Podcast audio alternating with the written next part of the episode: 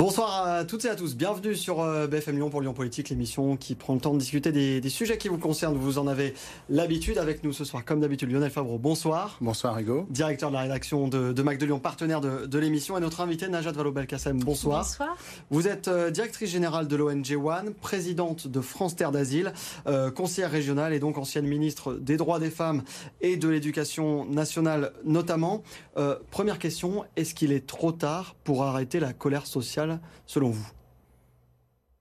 Non, je pense qu'il n'est jamais trop tard, j'ose l'espérer en tout cas, parce que moi je souhaite que les choses s'apaisent évidemment, mais qu'on a besoin euh, maintenant vraiment d'un geste et d'un signe venant du gouvernement. Je pense que c'est pas aux manifestants qu'il faut demander de s'arrêter. Là, le sujet, c'est que c'est aller euh, très très loin dans le déni de la démocratie, puisque c'est un gouvernement qui n'a pas voulu écouter son opposition parlementaire, dans le déni du syndicalisme, puisque c'est un gouvernement qui n'a pas voulu travailler avec les forces syndicales, et dans le déni de la rue, euh, puisque on va être à la 12e, 13e bientôt journée de manifestation, et qu'on a l'impression que ça n'a servi euh, à pas grand-chose, si ce n'est à faire monter l'hostilité à l'égard de ce gouvernement. Donc il y a la réforme des retraites en tant que telle, on, pourrait s'en dire un mot, mais il y a plus généralement un mécontentement lié à la gouvernance du pays et au fait de ne se sentir pas écouté pour un sou. Oui, on va, on va y revenir parce que justement, on a vu ce 1er mai, notamment à Lyon, six fois plus important que l'an dernier. Euh, on, reviendra quand même juste après sur les casses, mais est-ce que ça veut dire, selon vous, qu'il y a un élan qui s'est créé, un élan euh, syndical notamment? En tout cas, je pense que le mouvement syndical a donné à voir de lui une image assez exemplaire euh, par son unité, par euh, sa constance, par sa ténacité euh, et par son sérieux aussi, hein, parce qu'il faut quand même dire que on va parler en effet des casseurs, bien sûr, et on ne peut que condamner la casse. Mais le mouvement syndical en tant que tel a plutôt organisé ces manifestations dans de bonnes conditions, de bonnes tenues. Et donc, euh, je pense que c'est euh, un retour en force du mouvement syndical. Ce qui est très surprenant, c'est de voir à quel point le gouvernement euh, fait la sourde oreille face à ce mouvement uni. Ne craignez-vous pas que la répétition de ces violences ne finisse par décrédibiliser le mouvement dans son ensemble? Mais les violences, en fait, il faut bien comprendre que ni les forces syndicales, ni les manifestants euh, lambda eux-mêmes ne euh, les cautionnent, ni ne les appellent encore moins de leur Ça, c'est très clair. Mais comme bah, elles accompagnent les manifestations, elles risquent de créer une exaspération, même si on sait que ce n'est pas les forces syndicales en tant que telles. Il n'y a pas de doute là-dessus. Ce qui est certain, c'est qu'on a le sentiment que le gouvernement mise sur la lassitude euh, provoquée notamment par les violences de ces casseurs. Donc vous pensez qu'après avoir joué l'usure du mouvement, il joue sa décrédibilisation par ces violences qui l'accompagnent contre la, volonté des syndicats. Je le crains et je crains que si c'est le cas, en effet, eh bien, euh, la situation ne puisse que pourrir parce que euh, on est allé beaucoup trop loin.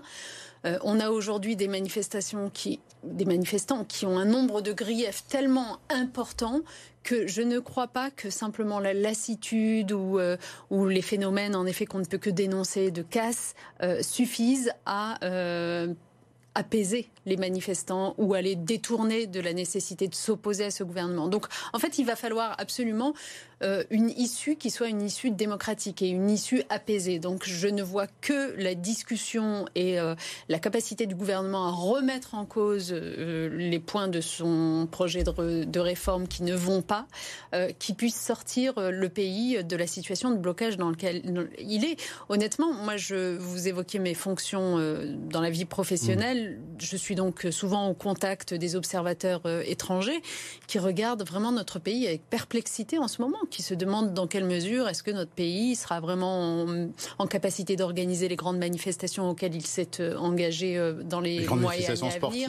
Les manifestations sportives. On a un autre exemple de manifestation au mois de juin prochain, puisque le président de la République a voulu convoquer, et c'est plutôt une bonne chose a priori, un sommet pour repenser la solidarité internationale entre le mmh. Nord et le Sud, sommet euh, auquel il a convié euh, la plupart des présidents et des chefs d'État, euh, des chefs de gouvernement étrangers. Donc en fait, on ne peut pas continuer à avoir un pays comme ça qui boue à ce point et s'imaginer organiser des grands événements. Donc c'est tout l'intérêt du gouvernement et du président de la République de trouver les voies de la concorde. Et Hier, euh, le Conseil constitutionnel a rejeté une nouvelle fois euh, cette proposition de RIP, de référendum initiative partagée. Est-ce que c'est la fin de ce qu'appelait euh, Emmanuel Macron le cheminement démocratique ou est-ce qu'il y a une nouvelle étape, notamment du côté de ce groupe au gouvernement, euh, l'IOP, qui euh, a d'autres initiatives parlementaires à venir? Là, il y a deux choses qu'il va falloir regarder avec attention. Donc, le 6 juin prochain, nouvelle journée de manifestation ce qui démontre, hein, une fois de plus, que l'hostilité est loin d'être retombée. Euh, et euh, le 8 juin, deux jours plus tard, en effet, le groupe Lyotte euh, va défendre au Parlement une proposition d'abrogation de la mmh. réforme des retraites. cette idée d'une proposition de loi qui abroge la réforme des retraites, elle venait de différents rangs, hein, puisqu'elle venait aussi de la gauche. Et je pense qu'en en fait, il n'y a que par euh, la voie démocratique, la voie de discussion, de débat au Parlement, qu'on peut espérer trouver encore une fois une issue mmh. positive. On, se souvient que la motion de censure, c'était joué à 9, euh, voix près. Euh, la semaine dernière, sur ce plateau, Thomas Rudigos, qui est député Renaissance, disait que les responsabilités sur cette situation de crise sociale et démocratique, elles sont partagées. Est-ce que vous, vous partagez justement, est-ce que vous êtes d'accord avec ça? Non. Non, je ne peux pas être d'accord parce que le seul responsable, c'est Macron, c'est le gouvernement? Alors, euh, certes, j'ai toujours des fonctions électives, donc euh, en, région, euh, on en parlera dans un instant, donc je suis bien sûr engagée mmh. en politique et de façon partisane, c'est une évidence. Néanmoins, il se trouve que j'ai quand même aussi un peu pris du recul sur un plan national et donc j'observe les choses avec une forme de, d'objectivité que je, mm. je, souhaite vraiment. Et les observant ainsi, je peux vous dire qu'il y a eu mille occasions de rattraper le coup, d'essayer euh, d'amender le texte de réforme des retraites, euh, d'écouter davantage la voix du, du peuple, tout simplement, qu'elle s'exprime par le biais des oppositions parlementaires, des syndicats, de la rue. Et aucune de ces occasions n'a été saisie. Et au contraire, euh, j'ai l'impression qu'on a voulu, le gouvernement a voulu tendre à chaque fois l'élastique au point qu'il euh, ne faut pas s'étonner qu'il lui revienne aujourd'hui euh, très directement. Donc, je pense vraiment que il n'y a que le gouvernement qui soit en capacité aujourd'hui d'apaiser les choses, mmh. qu'il entende son opposition parlementaire. Commençons par cela. Qu'il saisisse le 8 juin euh, cette euh, proposition d'abrogation de la réforme pour en faire un vrai débat, puisque finalement il n'y a jamais eu de vote démocratique de cette réforme des retraites, euh, compte tenu du 49-3.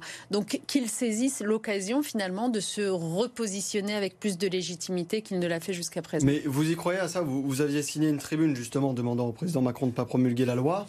Euh, aujourd'hui, c'est fait. Il y a bon le, 8 juin effectivement avec le groupe Lyot. Mais est-ce que vous croyez vraiment le président capable de revenir sur tout ça?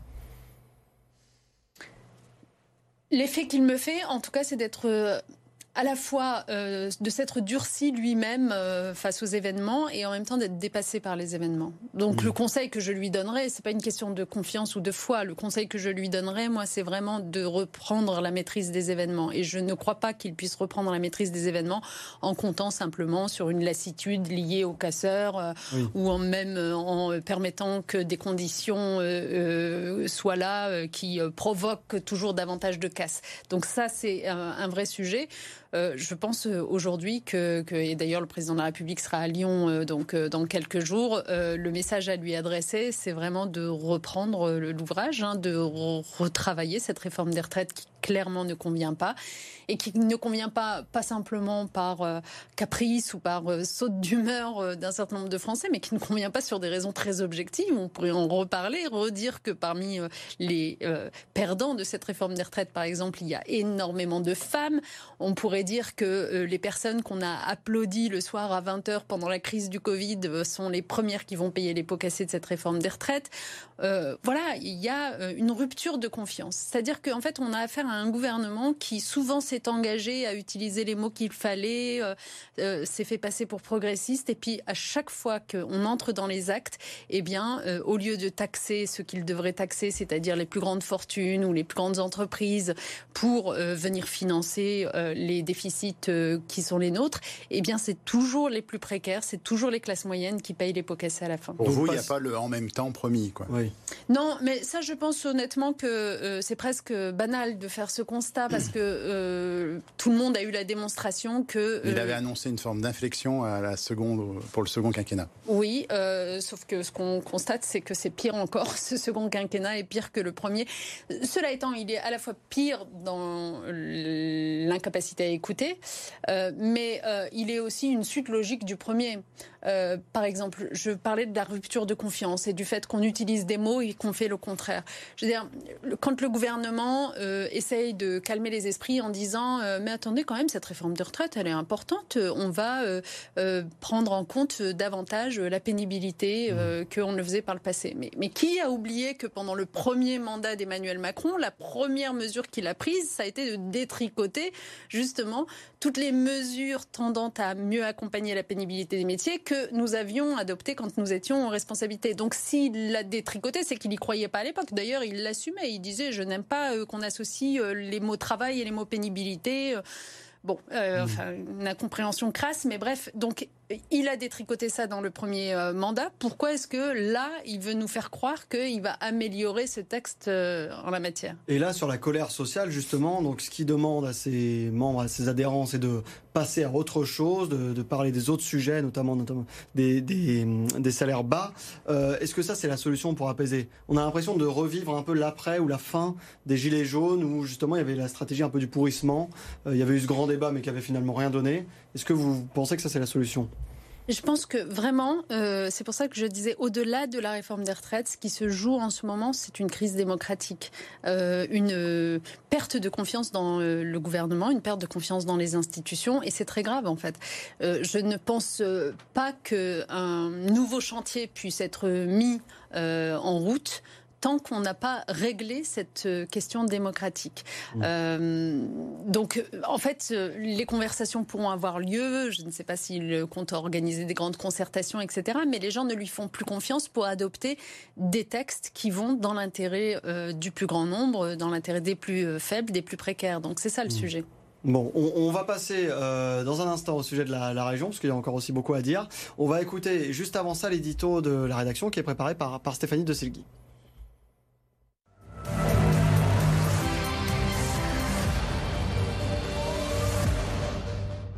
Laurent Vauquier, président de la région et meilleur ennemi de Najat Vallaud-Belkacem. Dernier conflit en date, le dîner des sommets.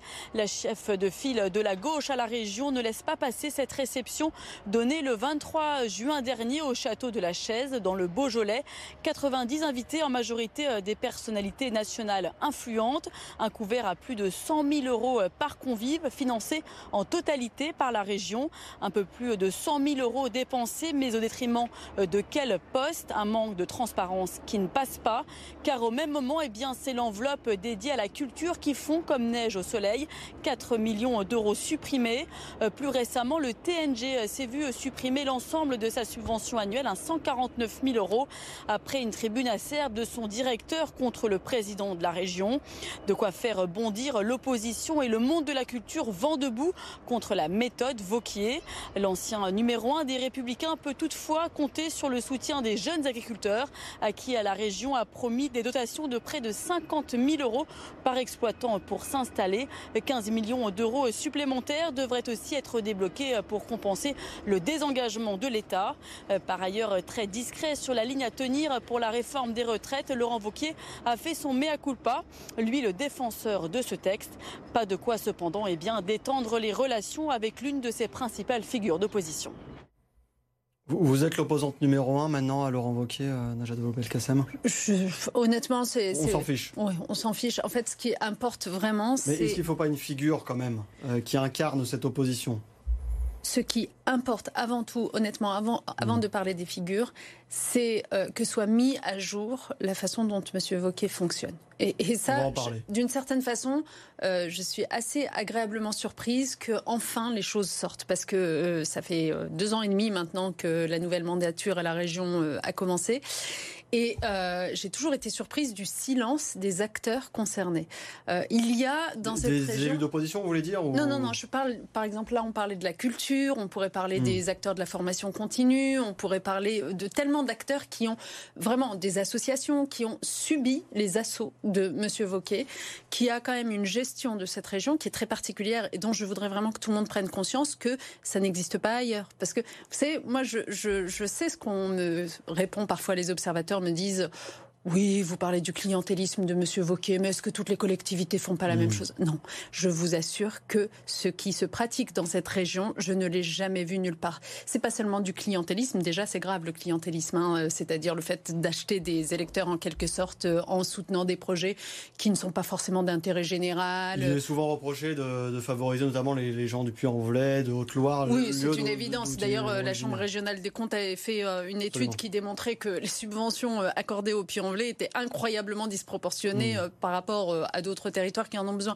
Mais au-delà, par exemple, prenons un, un autre département, prenez l'Ardèche. euh, vous voyez que à travers ce qu'on appelle les contrats euh, territoriaux de Mmh. région, eh bien, ce sont euh, à 90% des communes de droite qui sont aidées par Monsieur Vauquier et pas les autres. Et, et ça, c'est des choses que vous constatez partout. Donc, le clientélisme, mais au-delà du clientélisme, c'est vraiment une forme de despotisme, vraiment. C'est-à-dire euh, un refus absolu de la contradiction. Euh, Monsieur Vauquier, quand il euh, gère sa région, quand on est en assemblée plénière, c'est tout juste si l'opposition pr- peut prendre la parole, si vous voulez, hein, avec une brutalité insigne. Euh, il coupe la parole, il ne laisse aucun argument, aucune euh, construction, on va dire intellectuelle, se faire dans son hémicycle, car de toute façon, ça lui importe assez peu. Il a annoncé hum, les mesures euh, auparavant dans la presse en grossissant généralement le trait et en fait euh, avec des mensonges qui sont assez grossiers la Il y a- plupart il y a du souvent temps. des effets d'annonce de la part a- de Laurent C'est Wauquiez. pas seulement des effets d'annonce. Je sais pas, vous prenez par exemple le contrat de plan État-région euh, Mhm. pour prendre quelque chose, un gros morceau, hein, euh, 4 milliards d'euros 4 pour euh, les années qui viennent, euh, 2021-2027. Eh bien, euh, Monsieur Vauquier va annoncer des montants que soi-disant la région va mettre à disposition des métropoles, etc. dans la presse qui n'ont rien à voir avec la réalité. Et Mhm. quand on creuse un petit peu et qu'on regarde les, véritablement engage- les véritables engagements qu'il prend auprès des collectivités concernées, bah, ça va être euh, trois fois moins. Il y a des maires qui l'ont dénoncé d'ailleurs. Le maire de sûr. récemment, euh, Mohamed. Boujaba, qui a dénoncé ce- cette Absolument. pratique. Et ce qu'il a dénoncé, euh, le maire de Givors, c'est même pas seulement la différence entre ce qui était annoncé dans la presse et le véritable engagement envers sa commune. C'est le fait que entre l'engagement envers sa commune et ensuite ce qui est véritablement versé, Mm.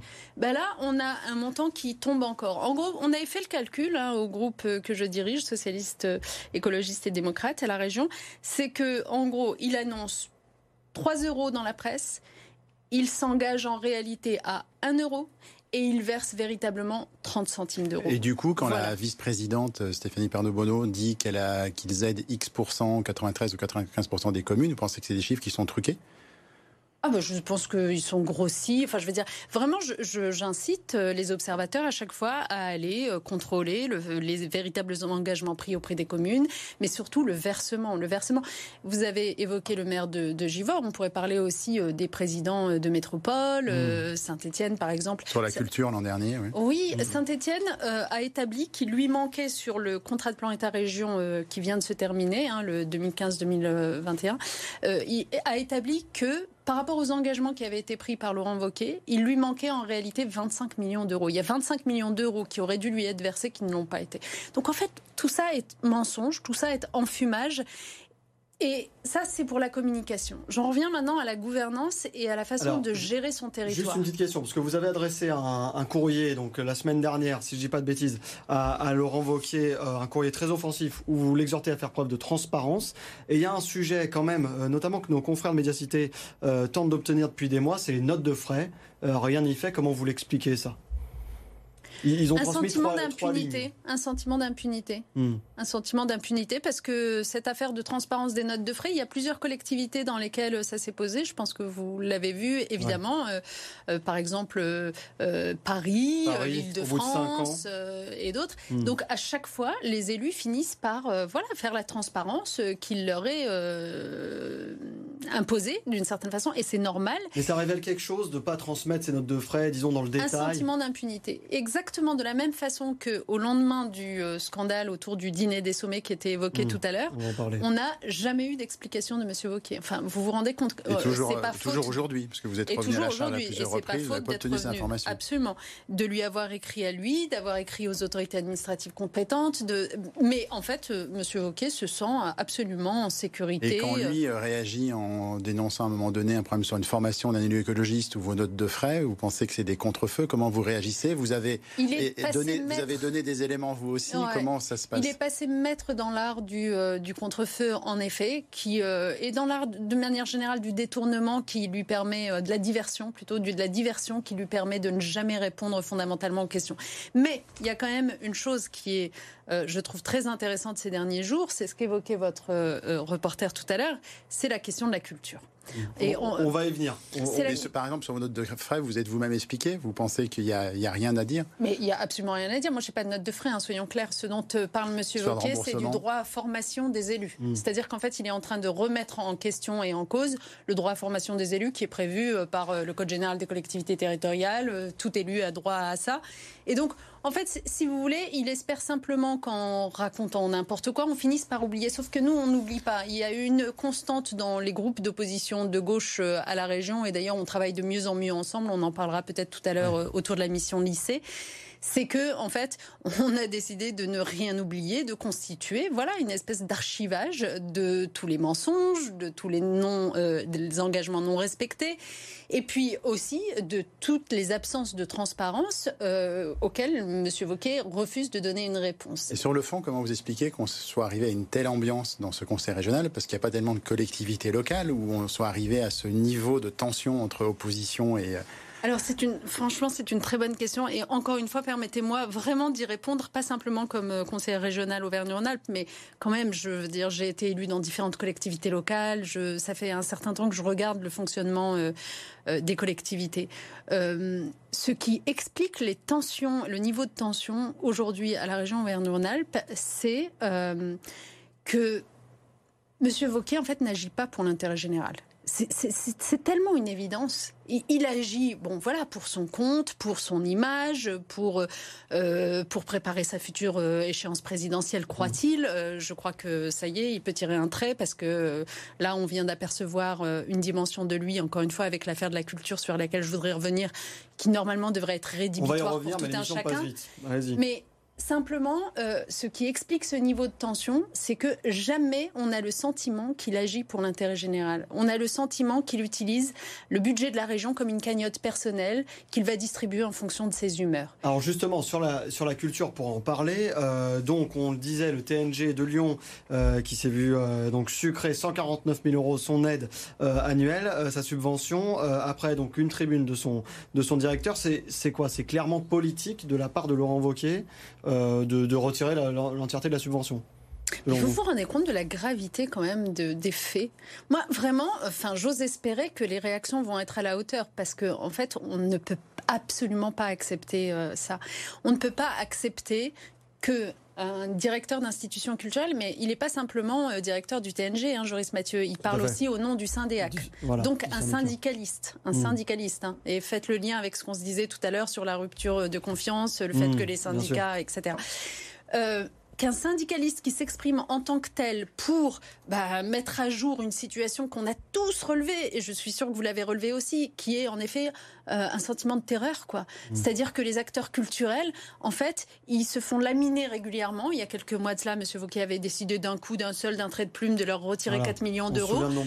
Sans sommation sans explication, euh, en prétendant, en annonçant bien sûr qu'il s'agissait de retirer. Donnée, c'est de rééquilibrer un territoire, territoire Du coup, quand vous voyez euh, bah, Musilac, par exemple, qui récupère une subvention plus importante, vous ne pensez pas que c'est là le rééquilibrage? Non, parce qu'en fait, ce qu'il avait dit, c'est qu'il allait mailler mieux les territoires ruraux, sauf qu'il y a des festivals dans les territoires ruraux qui ont perdu aussi euh, leurs subventions. Donc en fait, si vous voulez, le problème, c'est là. Dans ce rééquilibrage aussi? Bah, Tout est politique, évidemment, tout est politique. Tout est arbitraire, sans aucun critère objectif. Enfin, franchement, moi j'ai été vice-présidente en charge de la culture à la région anciennement appelée Rhône-Alpes. Mmh. Euh, pardon, mais euh, on ne donnait pas des subventions comme ça euh, en se levant le matin, en se disant ah, tiens, je l'aime bien, lui, il a une bonne tête, puis il a dit mmh. du bien de moi ou il n'a pas dit du mal de moi. Non, il y avait des critères de voilà d'accompagnement des publics, de maillage d'un territoire. Donc, quand Joris Mathieu, donc le directeur du TG, parle d'exercice intimidant et brutal du pouvoir, c'est le terme que vous reprenez. Absolument vrai. Moi, je, vraiment, c'est exactement ça. Je, je l'ai trouvé courageux. Encore une fois, en même temps, il est dans une position de syndicaliste, donc c'est aussi à ça que doivent servir les syndicats, mmh. à se faire porte-parole du reste des acteurs culturels. Et la réaction de la région, de l'exécutif régional, de lui supprimer complètement sa subvention, mais vous vous rendez compte de ce que ça signifie Ça signifie qu'il n'y a plus d'indépendance de la culture. Pardon, je m'adresse à des représentants de la presse. L'indépendance de la culture, c'est un peu comme l'indépendance de la presse. C'est très important de la mmh. garantir, de se dire que on a une liberté de création, on a une liberté de parler, on a une liberté Donc là, ça veut dire si on parle sur Laurent Wauquiez, on risque, c'est ça que vous dites. bah oui, bien sûr, évidemment. Euh, parce qu'on parle quand même d'un monsieur qui se prétend euh, accéder aux plus hautes fonctions demain. Donc ça donnerait quoi euh, Quelqu'un comme ça, président de la République, avec des pouvoirs encore plus importants. À chaque fois qu'un acteur, quel qu'il soit, dirait quelque chose qui le mécontente, eh bien, il se verrait couper les vivres. C'est comme ça qu'on pense. Vraiment, c'est sur un autre dossier, le sauvetage du musée des tissus, vous le mettez à son actif ou pas? Mais moi, je ne suis pas contre qu'on finance le musée des tissus, hein, euh, évidemment. Mais moi, ce que j'ai remarqué, euh, c'est que, en fait, la région euh, présidée par Laurent Wauquiez, généralement, ne va venir soutenir que des dossiers culturels qui lui permettent d'être tout en haut de l'affiche, seul, sans les autres pas d'autres collectivités, pas l'État, pas etc. Donc c'est pour ça que je vous dis qu'en fait les décisions prises par Monsieur Vauquier sont prises pour arranger son image, pour se façonner une image en fait. En gros, hmm. il se paye de la pub en quelque sorte. Alors j'allais vous poser la question parce que la question de cette émission c'était à qui profite la méthode Vauquier? Votre réponse? À lui? Elle lui profite parce que Mais dans quel intérêt, dans quel but? elle lui, elle lui a profité longtemps. En fait, moi, mon sentiment, c'est qu'à partir de maintenant, ça a pu lui profiter. Donc, je suis plutôt optimiste, je vous avoue. Mais elle lui a profité longtemps parce que, terrorisant les acteurs, il les empêchait de s'exprimer. Chacun était dans son coin, en silo, comme ça. Et en fait, ce qui s'est passé, c'est pour ça que ce qu'a fait le directeur du TNG est très important, c'est que en parlant, euh, j'ai un peu l'impression que c'est une libération de la parole qui va se produire maintenant. Mmh. Euh, en exprimant, parce que le mot de terreur, en fait, c'est pas un, mot, euh, vous voyez, c'est, il est pesé au trébuchet. Hein. Mmh. c'est exactement ça. Le nombre de structures, pas simplement culturelles, hein, je parlais de la formation continue, etc., qui ont subi des coupes, mais à qui on a dit, mais attention, hein, n'allez pas vous plaindre, parce que si vous vous plaignez, on, vous coupera encore plus l'année mmh. prochaine. Cette époque, c'est fini. Cette époque, il faut que ça soit fini. Et juste un dernier mot, si je peux rajouter un dernier mot, rapidement. parce que c'est une illustration de ce que je dis. Lorsque mm. nous, l'opposition, s'agissant de la question des lycées, nous mm. avons réclamé une mission d'information et d'évaluation sur l'état des lycées, parce qu'un bon nombre de lycées disent qu'ils sont euh, mal entretenus. Il nous l'a refusé, alors que mm. démocratiquement, on y a droit. C'est écrit encore une fois dans les textes. Donc nous avons créé notre propre mission citoyenne et j'invite tout le monde à contribuer sur le site Mission Lycée pour nous dire quel est l'état réel de leur lycée. Merci beaucoup d'avoir été avec nous. Merci, Lionel. Merci à vous de nous, avoir suivis. On se retrouve la semaine prochaine pour un, un nouvel épisode de Lyon Politique.